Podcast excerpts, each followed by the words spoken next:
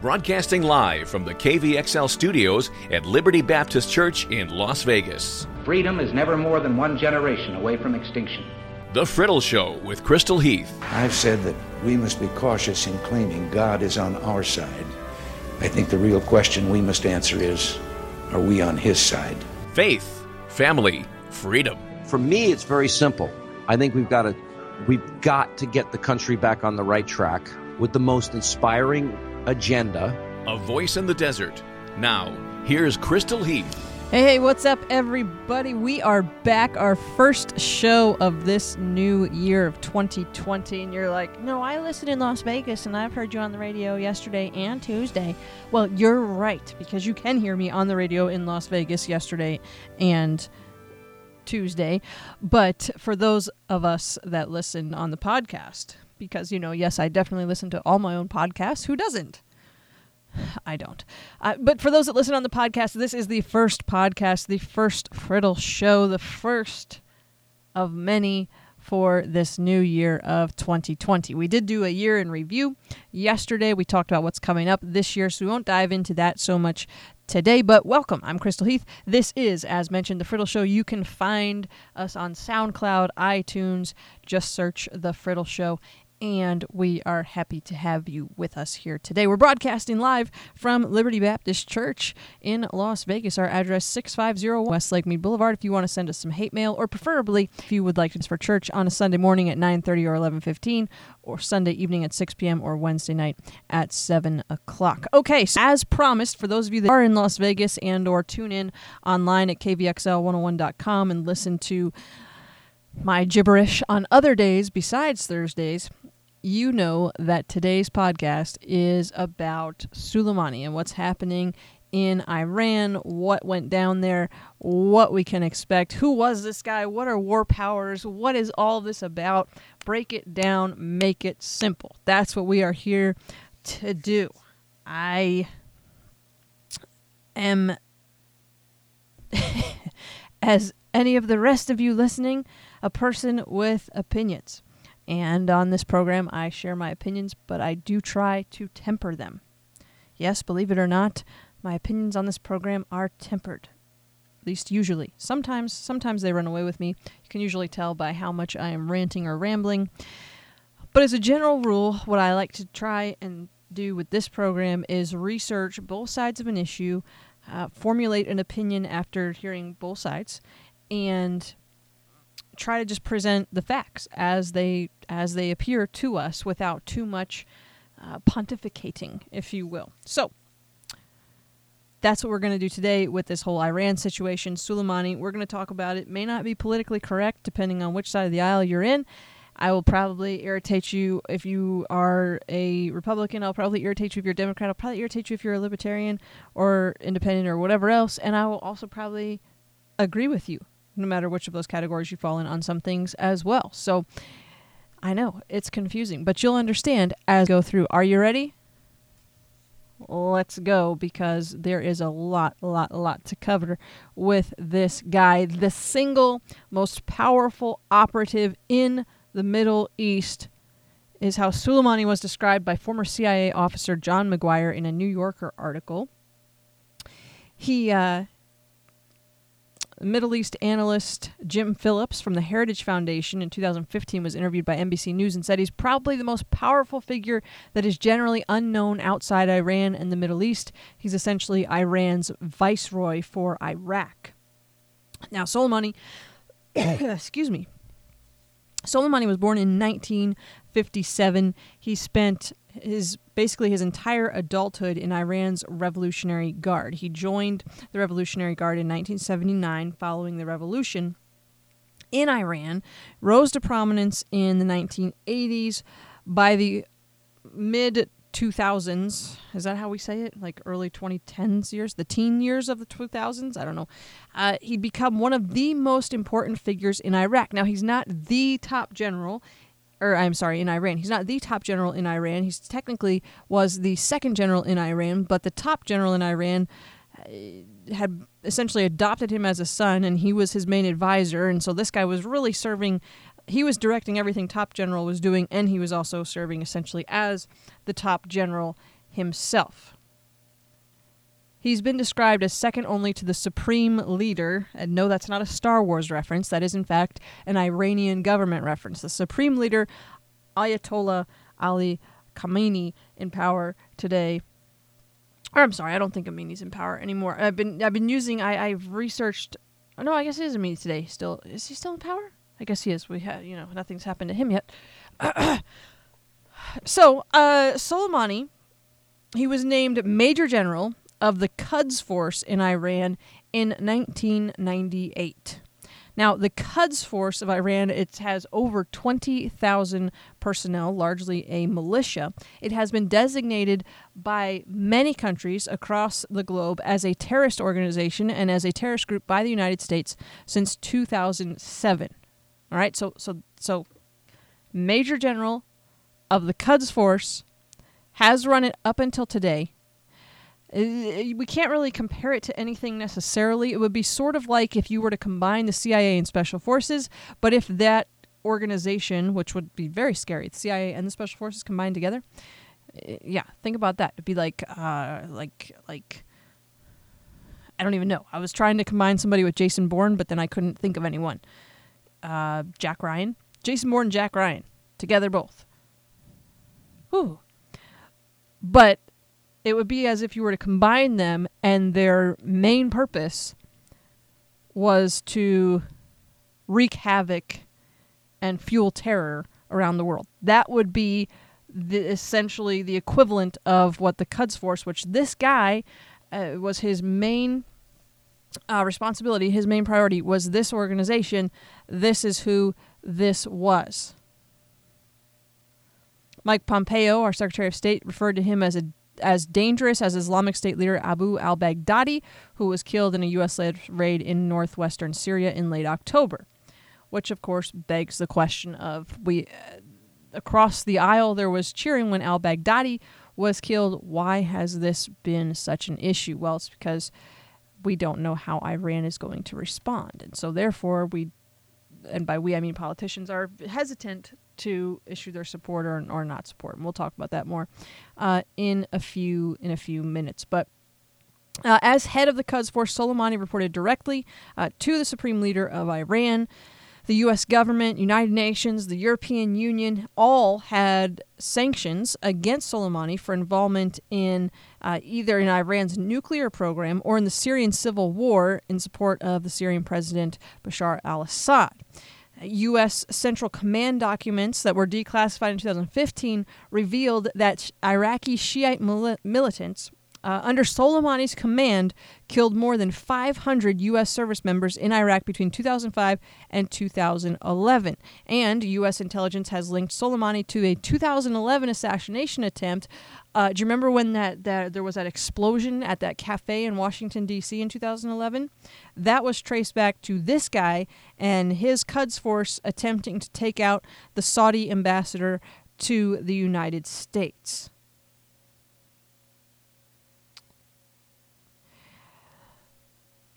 And you might be thinking, okay, wait, if he he was in charge of training, equipping, orchestrating attacks on US forces in Iraq and we can trace at least 500 service members' deaths. excuse me. Not to mention thousands of US military injuries back to this guy. Why didn't Bush or Obama take him out? In fact, we have we have we, we know for a fact that President Bush withheld orders uh, to to take out uh, who was it? It was um, there was we did a we did a, a joint operation with the with Israel's Mossad to take out um, to take out this guy. Oh, I can't think of who it was right now. A Hezbollah figure. Um, Oh, good grief. My brain is not working.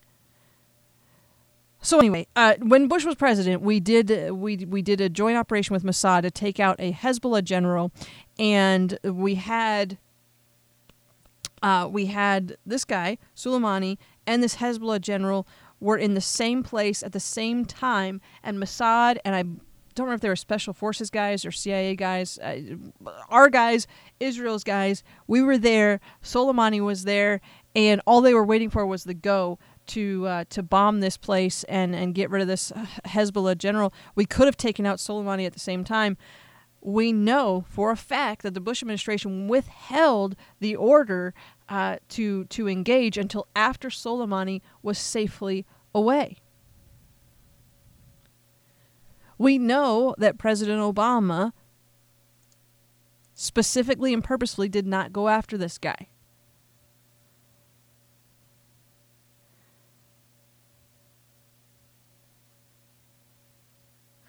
So, why then, now, all of a sudden, Trump decides to go after Soleimani? Well, few reasons. Um, let, me, let me touch on why perhaps the previous presidents did not choose to engage him, even despite his known influence in having American military men and women killed and injured. And this is purely speculation because neither of them have spoken out on this, but Soleimani was not only training and working with Shiite fighters and Iranians to fight against uh, and plan attacks against Americans in Iraq, he was also fighting ISIS. He was on an all out campaign against ISIS. Now, that might seem like a conflict of interest when the U.S. is also there fighting ISIS, so why would you take out the guys that are taking out the same guys that you want to get rid of? I, I don't understand. I have no idea. That, that makes no sense to me. But he was a major ally in the fight against ISIS while also helping to orchestrate attacks against U.S. interests in the region.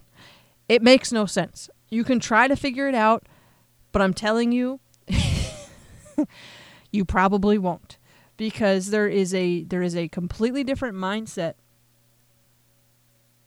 Well, I, I don't want to get into that, but y- you can you can try and figure it out if you want to. It hurts my brain too much. I can't put the pieces together, but maybe you can. Why are you killing the guys who are killing the guys that you say you want to be killed? I I don't know. Uh, additionally, a Free Syrian Army commander told the Wall Street Journal in 2013 that Soleimani was running Syria and that uh, al Assad, the president, quote unquote, of Syria, was just his mayor. So so okay. Think think about this now. You have a guy who is in charge of a, a the equivalent of a CIA slash Special Forces terror inflicting organization whose sole purpose is to exist to train, create, and sponsor terror. He's in charge. Not only is he in charge there, but he is second only to the supreme leader in Iran. Iran, in case you were wondering, does not have a great civil rights uh, record in, in the region or anywhere around the world. And thirdly, he is the guy that military personnel in the region say is running Syria. Also, not always our best friend.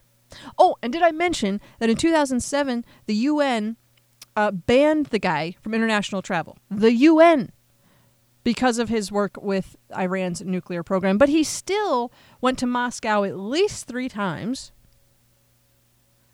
After his known second violation,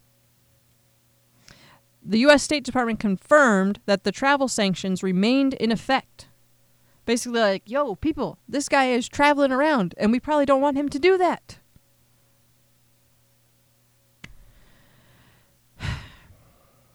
He didn't have any formal education. He grew up he was he was a military guy. He gained notoriety. He worked his way up through the ranks.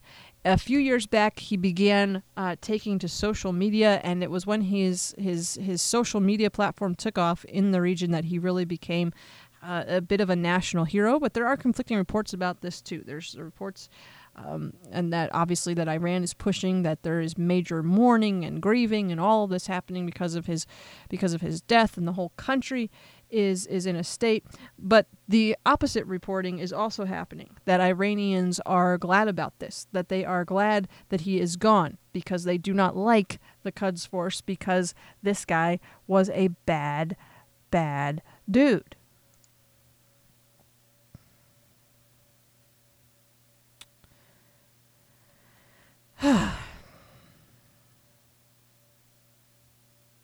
he was 62 years old. Not only was he accused of essentially running Syria, but also of controlling proxy militias all across the Middle East, including in Iraq and Lebanon. He's been characterized as a murderer by U.S. officials on both sides of the aisle, everyone from Rudy Giuliani to Senator Elizabeth Warren. Yes, that Senator Elizabeth Warren. No one disagrees that this guy was a bad, bad dude.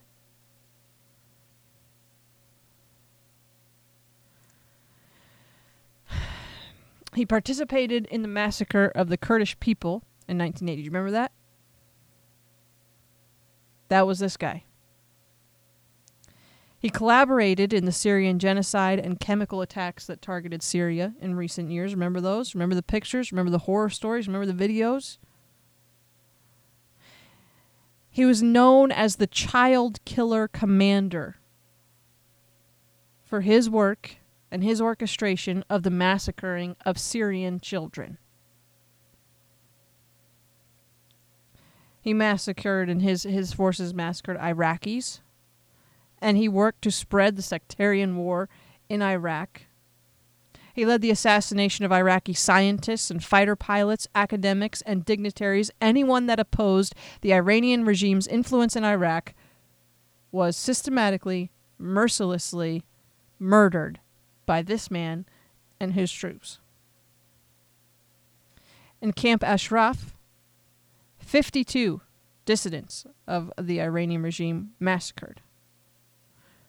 At Camp Liberty, repeated missile attacks on the same or on, on, on other MEK dissidents. When Iraqis would protest and they were killed, do you remember these news reports? It's, it's like everyone has forgotten. All it's it's really this guy is unbelievable if you start researching him. Killing the protesters. We'll just just kill the protesters. That'll take care of the problem. Do you remember Aleppo? Do you remember what happened in Aleppo? The mass executions civilians not allowed to leave the area, the the the brutalization and massacring of women and children, civilians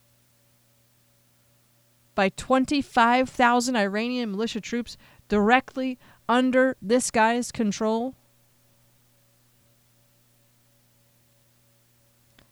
The Syrian civil war where 400,000, more than 400,000 people died, and more than 300,000 of those died in the Battle of Aleppo. And Aleppo, the things that were done there were done, were masterminded by this man. Okay, so this guy was not a good guy. Yes, we could have taken him out before.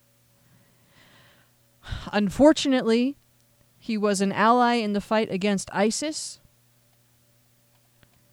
So why would Trump go after him now? Well, I don't know, but maybe because the president has essentially told us that ISIS is on the run, ISIS is out of the way. So if we if we truly believe that ISIS is not a major threat anymore, then we no longer need this guy.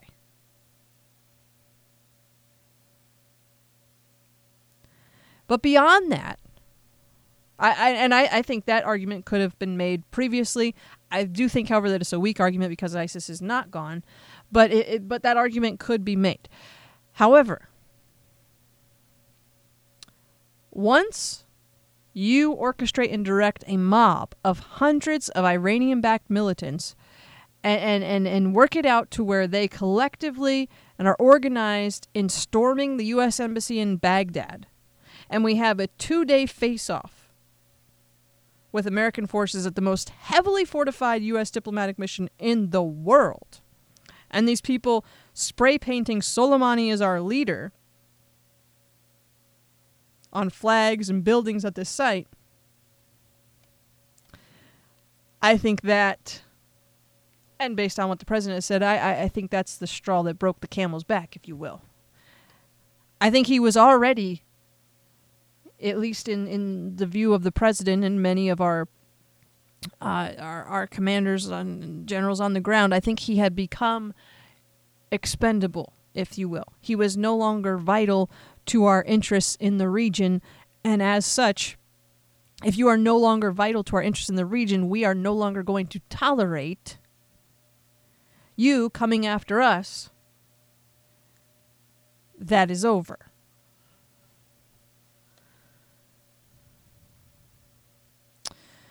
In a statement on Thursday evening of last week, the Pentagon said the U.S. military has taken decisive defensive action to protect U.S. personnel abroad by killing Qasem Soleimani, the head of the Iranian Revolutionary Guard Corps Quds Force, a U.S. designated foreign terrorist organization. General Soleimani was actively developing plans to attack American diplomats and service members in Iraq and throughout the region.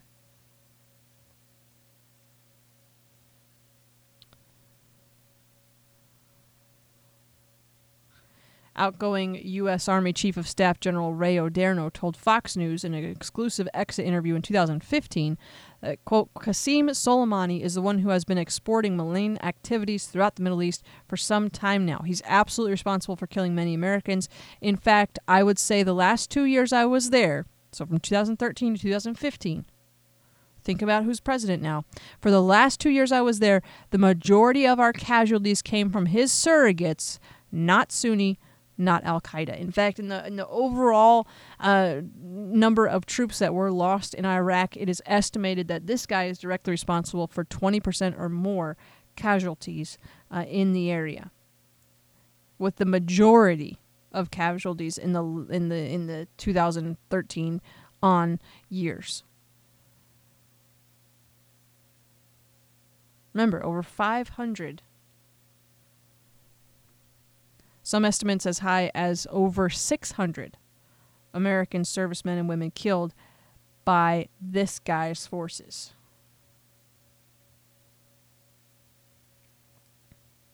Department of Defense Further stated General Soleimani and his Quds force were responsible for the deaths of hundreds of American and coalition service members and the wounding of thousands more. He had orchestrated attacks on coalition bases in Iraq over the last several months, including the attack on December 27th, culminating in the death and wounding of additional American and Iraqi personnel.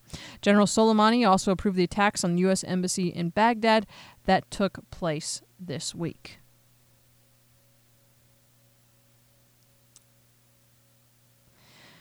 Soleimani apparently had visions of becoming, uh, of, of setting up a, a, sovereign realm of his own, sort of, if you will. Uh, realm would not be the right word. Uh, caliphate. So I guess realm is kind of the right word. He envisioned Iran, Iran, I reign, you reign, we all reign for ice cream, something like that. Uh, he imagined Iran and presumably he as the supreme leader of Iran, and then Iran uh, uh, having a caliphate throughout the Middle East and around the world. He was attempting to carve out a Shia crescent in Sunni territory throughout the battle with ISIS. So he wasn't just fighting ISIS because they were bad guys. He was fighting ISIS because he literally was trying to make a crescent in the land, uh, uh, and and not just any particular and any crescent, but a very particular crescent, and a land path to run from Tehran through Baghdad to Damascus, following down to Beirut, Lebanon. If you had an Iranian crescent of that nature, you have Iran sitting on Israel's doorstep.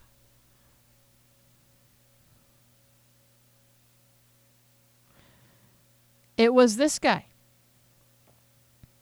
when al Assad was defeated in Syria in 2012, it was Soleimani who brought in the militiamen from Lebanon, Iraq, Afghanistan, and Russia to turn the tide against the rebel forces and help Assad recapture the key cities in town That was him. He has propped up, trained, managed, orchestrated Hezbollah attacks in Lebanon. He's even known to have ties to the Maduro regime in Venezuela. This guy gets around despite despite the fact that he's not allowed to go anywhere. It's really quite ironic. Like uh, you've had a travel ban for I don't know how long and yet you know people, bad people, really bad people all over the world and it just it's insane. If you want to if you want to learn if you just want to really dive into this guy, you can just Google the Shadow Commander. There's a New York, the New Yorker has an article. NewYorker.com has an article from 2013 uh, about this guy, and it's just it's it's wow. That's that's all I'm gonna say about that. So you can go check it out there. But regardless, this guy has been at the forefront of Iranian terror for decades.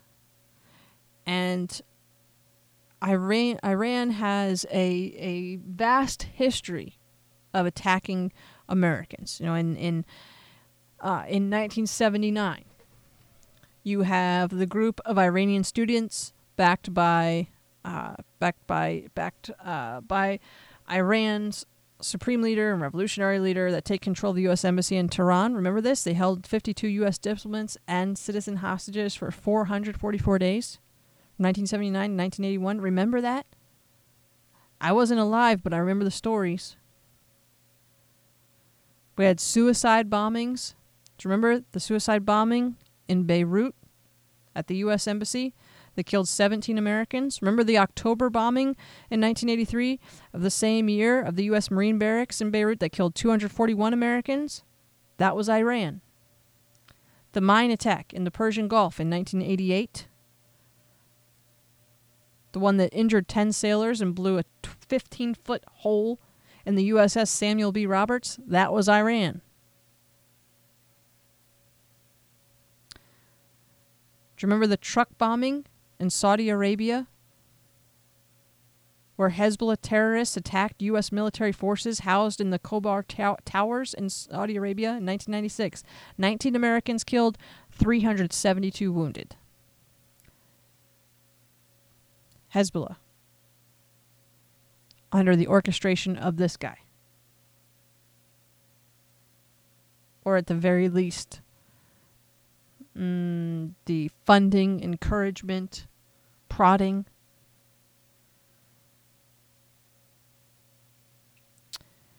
They helped the 9 11 hijackers, Iran did. They allowed them to pass through Iranian territory on their way to Afghanistan for their training.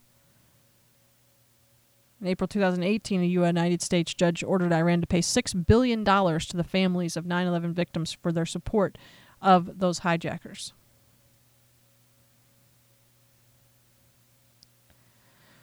They continue to unjustly detain Americans. Former FBI agent Bob Levinson has not been heard from since he was arrested in Iran in 2007.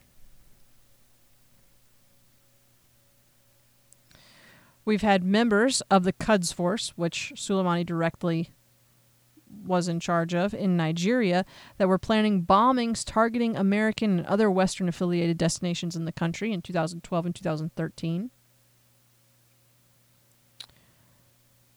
Do you remember not too long ago, January 2016, when 10 U.S. sailors were detained uh, and two Navy vessels were seized in international waters? That was Iran. In June of 2017, two Hezbollah operatives were arrested for conducting surveillance of U.S. military and law enforcement facilities and airports in New York City in preparation for terrorist attacks against the United States. Again, Hezbollah funded by Iran. In August of, of 2018, two Iranian agents arrested for surveilling potential terrorist targets in the United States, including Israeli and Jewish uh, houses of worship and places of gathering in Chicago.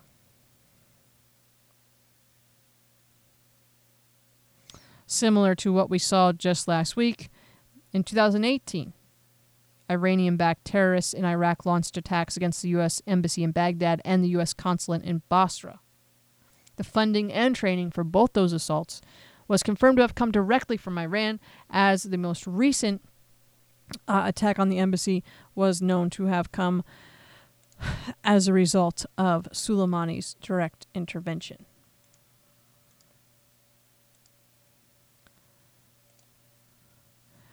So that's who Soleimani is. That's Iran's vast history with terrorism. So we have we have this purposeful dedicated strike. In fact, you know what? I'm just going to read the president's remarks and then we'll and then we'll talk about this.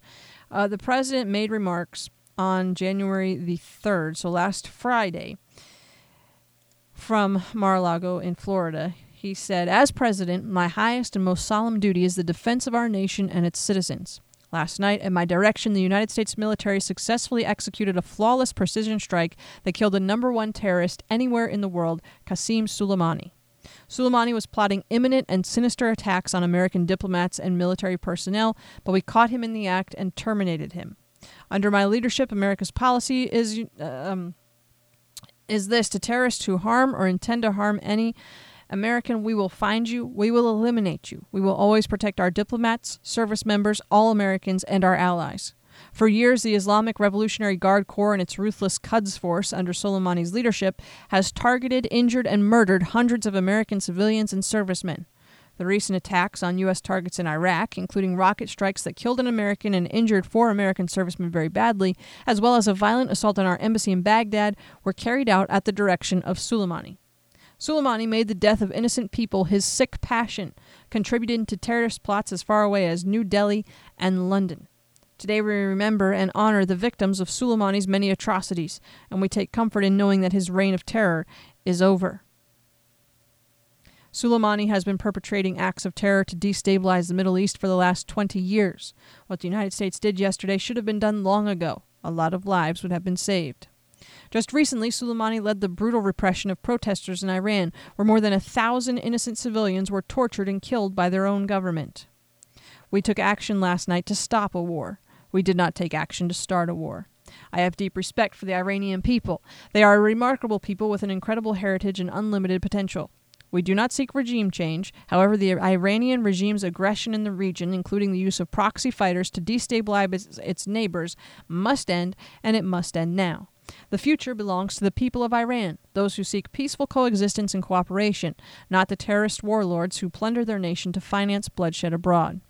The United States has the best military by far anywhere in the world. We have best intelligence in the world. If Americans anywhere are threatened, we have all of those targets already fully identified, and I am ready and prepared to take whatever action is necessary, and that in particular refers to Iran. Under my leadership, we have destroyed the ISIS territorial caliphate, and recently, American Special Operations Forces killed the terrorist leader known as al Baghdadi. The world is a safer place without these monsters.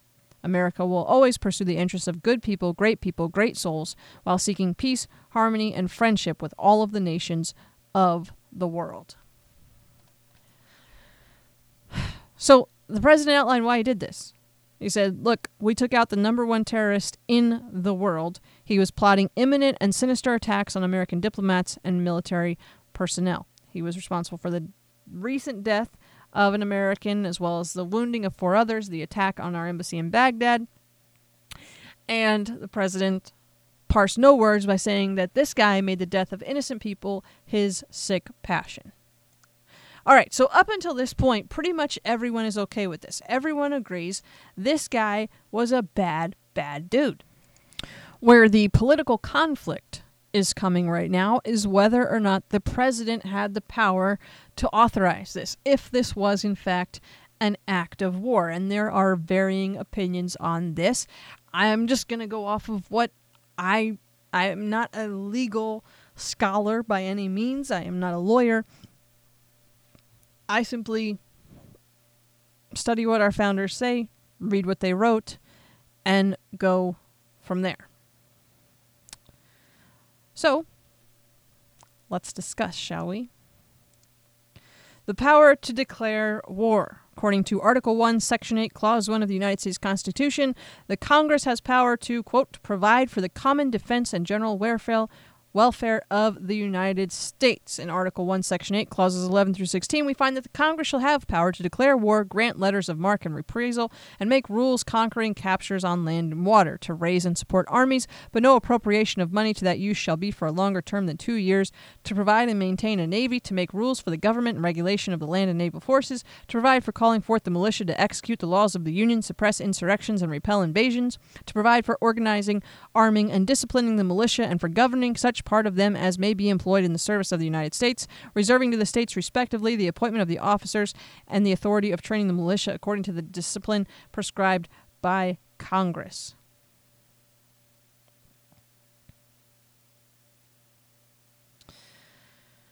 The framers of the Constitution created three equal branches of government because they did not want any branch to have more power than another. They did not want the president to have the authority to go to war on his own without approval. Uh, and they essentially reasoned that if America was going to be a republic and survive as a republic, then declarations of war should be made only after careful consideration by the people's representatives. Abraham Lincoln wrote in 1848 during America's war with Mexico when he was a first term congressman. He said, The provision of the Constitution giving the war making powers to Congress was dictated, as I understand it, by the following reasons. Kings had always been involving and impoverishing impoverisher, impoverishing their people in wars, pretending generally, if not always, that the good of the people was the object.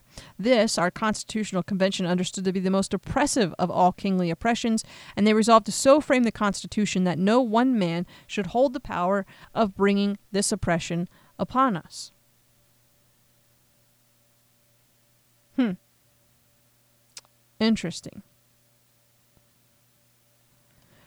So basically, according to Abraham Lincoln, the whole purpose of the division of, of, of, of, of giving Congress the power to declare war was because kings would dictate war, impoverish their people, say it was for their good, regardless of whether it was or not. And it was viewed as a, as a major oppression of freedom that kings would just force their people into war after war after war at their own discretion. And so our founders said, you know what, if we are going to enter into a war, then it needs to be something that we all agree is for the good of the country and not just something that the one man would think was for the good of the country. That brings us to the War Powers Act. So the War Powers Act, uh, okay, so uh, let me back up. In the Constitution, the power to make war is shared by the executive and the legislative branches. The judicial branch has nothing to do with this. The president is charged with directing the armed forces. That's his job when it comes to the making of war. Congress has the power to declare war and to raise and support armies. So they, they do the funding um, and the declaring. Those provisions of the Constitution traditionally were interpreted to mean that Congress had to approve American involvement in overseas wars. By the 1970s, though, you had a lot of lawmakers that were not happy with the fact that various presidents had deployed armed forces abroad without first consulting Congress. President Truman committed U.S. troops to the Korean War as part of a United Nations police action without consulting Congress. Presidents Kennedy, Johnson, and Nixon uh, had had done the same with the Vietnam uh, War. So you had legislative efforts in the 70s to rein in the presidential war powers uh, during the Nixon administration. So, uh, y- y- I don't know how much history I want to get into right now, but you had you have Vietnam going on. News comes out that Nixon has been conducting secret bombing campaigns in Cambodia. The House and Senate essentially are like, enough of this. We don't. We we presidents are abusing this power. Truman did it to us in Korea. Kennedy, Johnson, and Nixon have all done it to us with Vietnam. We are not being given the place that we deserve, that our founders intended us to have. And so the House and the Senate created the War Powers Act as a means of, of asserting their power again, saying, hey, we're here. You're not supposed to do this without us. President Nixon didn't like this. He vetoes the law, saying it was unconstitutional and dangerous, and that he's commander in chief, and so he should be in charge. Uh, he, he sent a message accompanying his veto saying that the resolution would attempt to take away, by a mere legislative act, authorities which the president has properly exercised, exercised under the Constitution for almost 200 years. Congress overrode Nixon's veto. That said, since the 1970s, every sitting president has has either sidestepped some of the law's provisions one way or another or labeled it unconstitutional. One of the first major challenges to the War Powers Act was in 1981 when President Ronald Reagan deployed military personnel to El Salvador without consulting or submitting a report to Congress. In 1999, President Bill Clinton uh, continued a bombing campaign in Kosovo beyond the 60 day limit that had been approved by Congress. In 2011, President Barack Obama initiated a military action in Libya without congressional authorization. So, uh, from time to time, Congress objects to the executive branch's what what they view as a disregard for the War Powers Act, but uh, this has never it's never been resolved. Uh, in 2000, the Supreme Court refused to hear a case on whether the law had been violated during military operations in Yugoslavia. So the question becomes: Is the War Powers Act even uh, effective? But most would agree that presidents traditionally avoid citing certain provisions of the resolution whenever they submit reports to Congress, and uh, subsequently, the 60 day time limits of the law are rarely triggered. It's never been used to bring an end to a foreign military operation, and because of its contentious history, there have been calls for the resolution to be repealed or amended. Uh, in 1995, it almost happened. The measure was narrowly defeated in the House by a vote of 217 to 204. So, what what does all that mean? If constitutionally only Congress can declare war, and the president must notify Congress within 48 hours of an, uh, of an armed conflict and has to get out of it within 60 days if Congress doesn't approve it, those that's primarily what the War Powers Act of 1973 set forth. What's going on here? A lot. So You also have the aspect of terrorism, which I don't even know if I have time to. Yeah, I don't have to get into that today. But y- y- then you can you can. There were. Okay, so uh, boy, um, my brain is just running in circles with the things that I want to say in the next five minutes as we wrap this up here somehow. Okay. So, herein is the dilemma. When you have other candidates talking heads, media personalities going on television and saying that Trump doing this was a violation of the War Powers Act. Well, that really depends on how you translate the War Powers Act. Because according to the War Powers Act, there's basically basically two elements of this. President must notify Congress within 48 hours of an armed conflict, has to get out of it within 60 days if Congress doesn't approve it. I don't see. I'm re, I, I I just don't see. I don't see the violation of the War Powers Act in a targeted strike such as this one. And those who say this is a violation are saying, well, we know that Iran is going to retaliate. We know that there's going to be retaliation for this. And so there is going to then have to be some sort of war happening which then the president can just turn around and say, okay, if Iran does something, then uh, you guys can declare war. Well, now Congress is in a spot because they don't necessarily want to declare war, especially in an election year. Sorry, it's not it's not humorous, but when I I just sometimes when I listen to certain politicians talk, it, it just my mind goes berserk. So I'm like, you, you, you, yeah. This is all about you and whether or not you're going to get reelected. This isn't actually about anything else. But anyway, uh, to define whether or not the War Act has been violated, we have to first define war. Is it launching uh, missiles? Is it taking out a senior government officials? We don't really know because Congress has been reluctant to jump in and assert its authority to declare war ever since the War Powers Act was passed because there's just a ridiculously high political risk. And so that's why uh, w- uh, President George W. Bush escaped congressional scrutiny for, for military action largely in Iraq, Afghanistan, Syria, and, and now we have what's going on in Iran. We had uh, what happened with, with President Obama. We had uh, I mentioned the, the conflict with, with President Clinton. We had Harry. Tr- you, you have all of this going on, and the War Powers Act is not necessarily affecting any of this. And then we had the president uh, addressing the nation yesterday morning, basically what we what we thought was going to happen there. You know, saying that essentially, hey, you guys better knock it off, or you're in big trouble, and your retaliation was not really retaliation because we are fine, and that did not hurt us. And so, you know, I don't. I mentioned earlier in the program, will Iran retaliate? And I know some of you are like, well, they already did. They fired rockets at us at our base in Baghdad. And I'm going, I just, I don't see that as Iranian level of retaliation. It just doesn't fit the narrative uh, from Iran. It's just not what it's it's it doesn't match their modus operandi, shall we say? But uh, Anyway, so Iran's supreme leader said that the missile strike was a slap in the face to Americans, but Iran's real revenge will be forcing the U.S. to pull out of the region altogether. So, what does that mean? Does that mean more missile strikes? Does that mean ground troops? What that means, we don't know. Again, the president basically saying, you better not.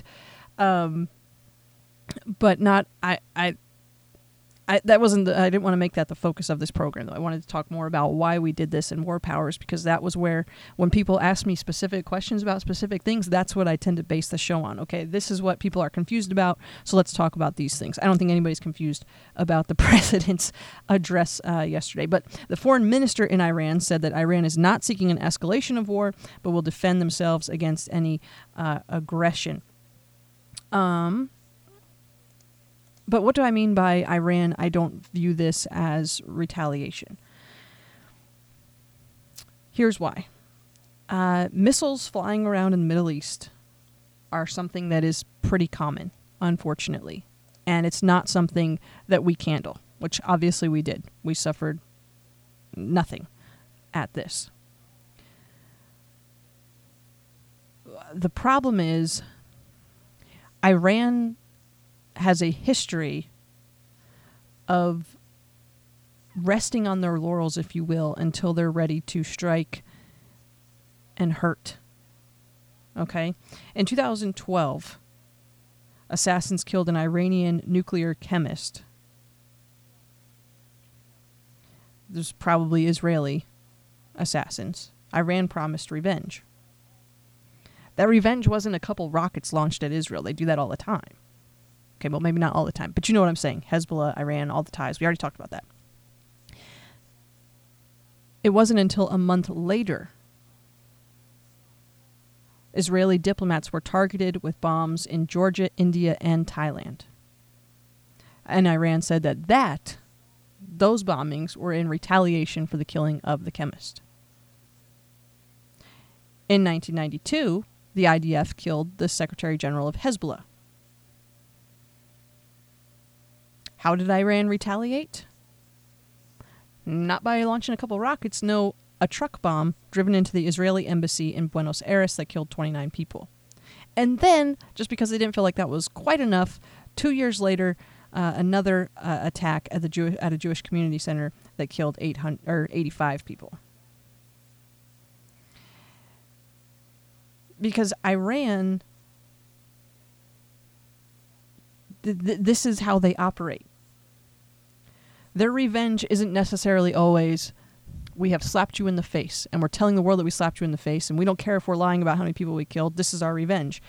No, more often than not, Iran's revenge comes later and is very calculated and is not always something that they take public credit for. It's where you don't expect it to happen, when you are unprepared, and they, they don't have a timeline.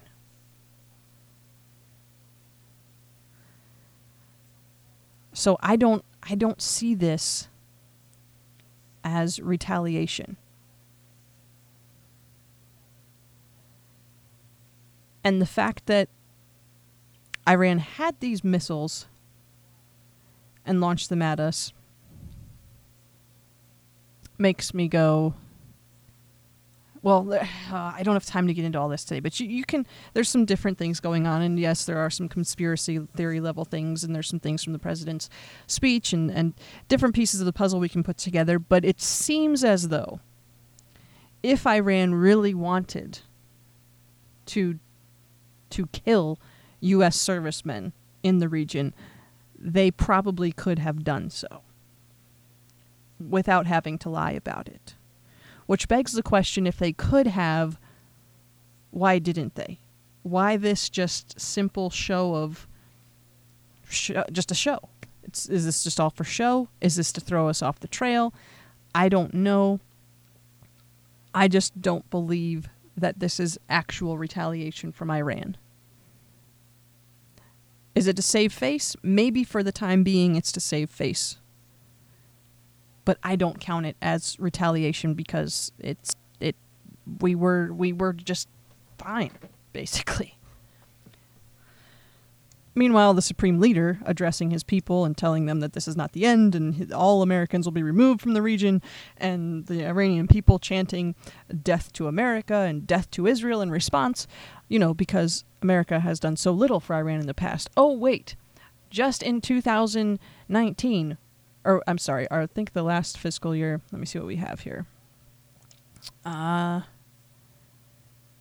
in so last fiscal year we have a report for. You can go to USAID and see how much money that we send to foreign countries. In 2018, we spent nearly a million dollars in Iran.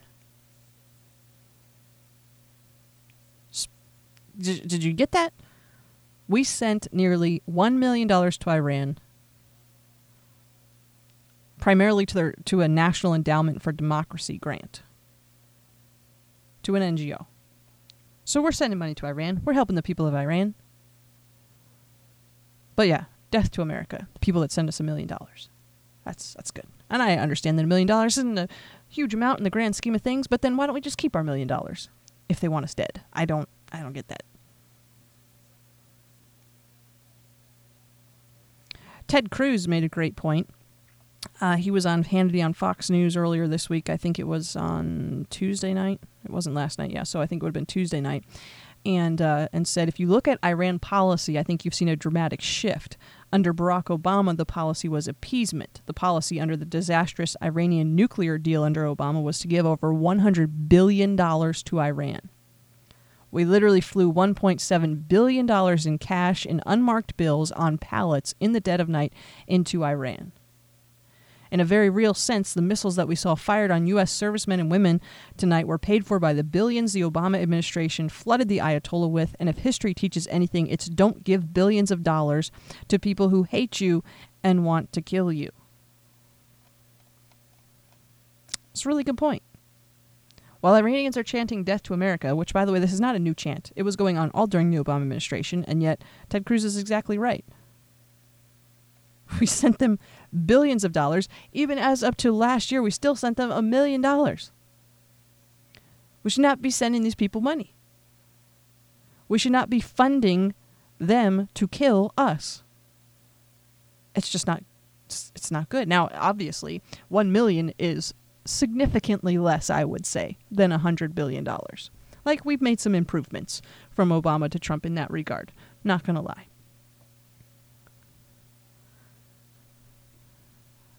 But the fact of the matter is that the president is right here.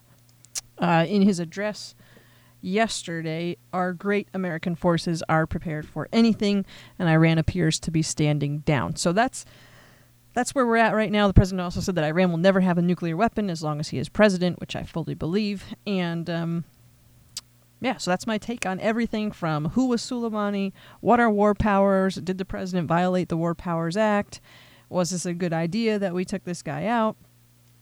Uh, per- the the response was it retaliation?